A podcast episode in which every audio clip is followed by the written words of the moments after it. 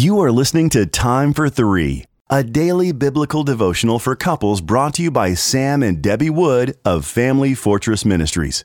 You can purchase a printed copy of Time for Three at FamilyFortress.org. September 26th, hot water. Our scripture reading comes from 1 Corinthians chapter 2 and verses 1 through 5. And I, when I came to you, brothers, did not come proclaiming to you the testimony of God with lofty speech or wisdom. For I decided to know nothing among you except Jesus Christ and Him crucified. And I was with you in weakness and in fear and much trembling.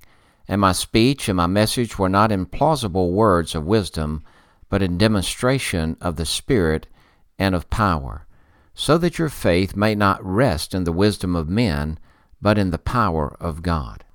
On a chilly evening when I'm weary, I enjoy sipping a soothing cup of hot tea, especially loose leaf tea with dried fruit or spices in the mix. The aroma of the dried mixture is tantalizing, but it's essentially just potpourri without two significant additions hot water and a filter. The hot water infuses the flavor while the strainer removes the unnecessary soggy leftovers. The Apostle Paul had a habit of getting into hot water. He was arrested, stoned, shipwrecked. He repeatedly faced trials.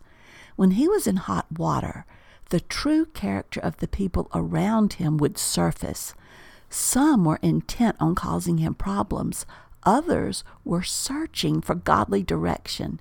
Responding to differing needs in a high risk environment gets complicated, even baffling. God directed Paul to an approach that simplified his responses.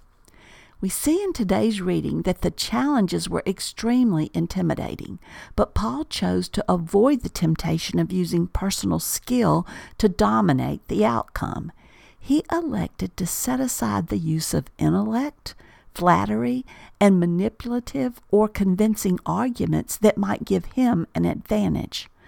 Paul determined to filter every situation and every person through the gospel, Christ and Christ crucified. This ensured that he humbly offered wise responses that didn't compromise or minimize the person of God. He would always be passionate for righteousness and truth, yet humble and sensitive to the difficulties and struggles of others. The longing of his heart was that the listeners be influenced by the Spirit of God. He focused on the goal of creating a thirst for intimacy with Christ.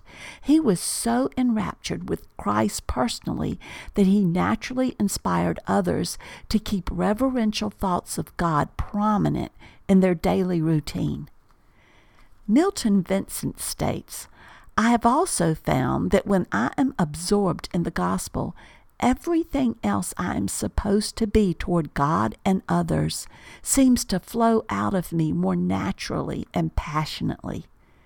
If we are focused on Christ and what He has done, we can filter the hot water of marital challenges through Him and release the soothing flavor of humility and forgiveness to our spouse.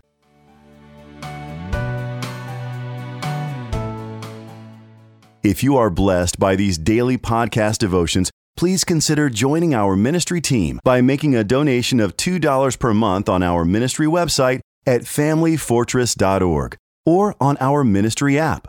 In appreciation of your support, you will receive a free printed copy of our book, What is Marriage? Family Fortress Ministries is a nonprofit focused on enriching families through biblical teaching. More resources are available at FamilyFortress.org and on the Family Fortress Ministries app, which can be downloaded from the App Store or Google Play. Thank you for your support, and don't forget to subscribe to this podcast.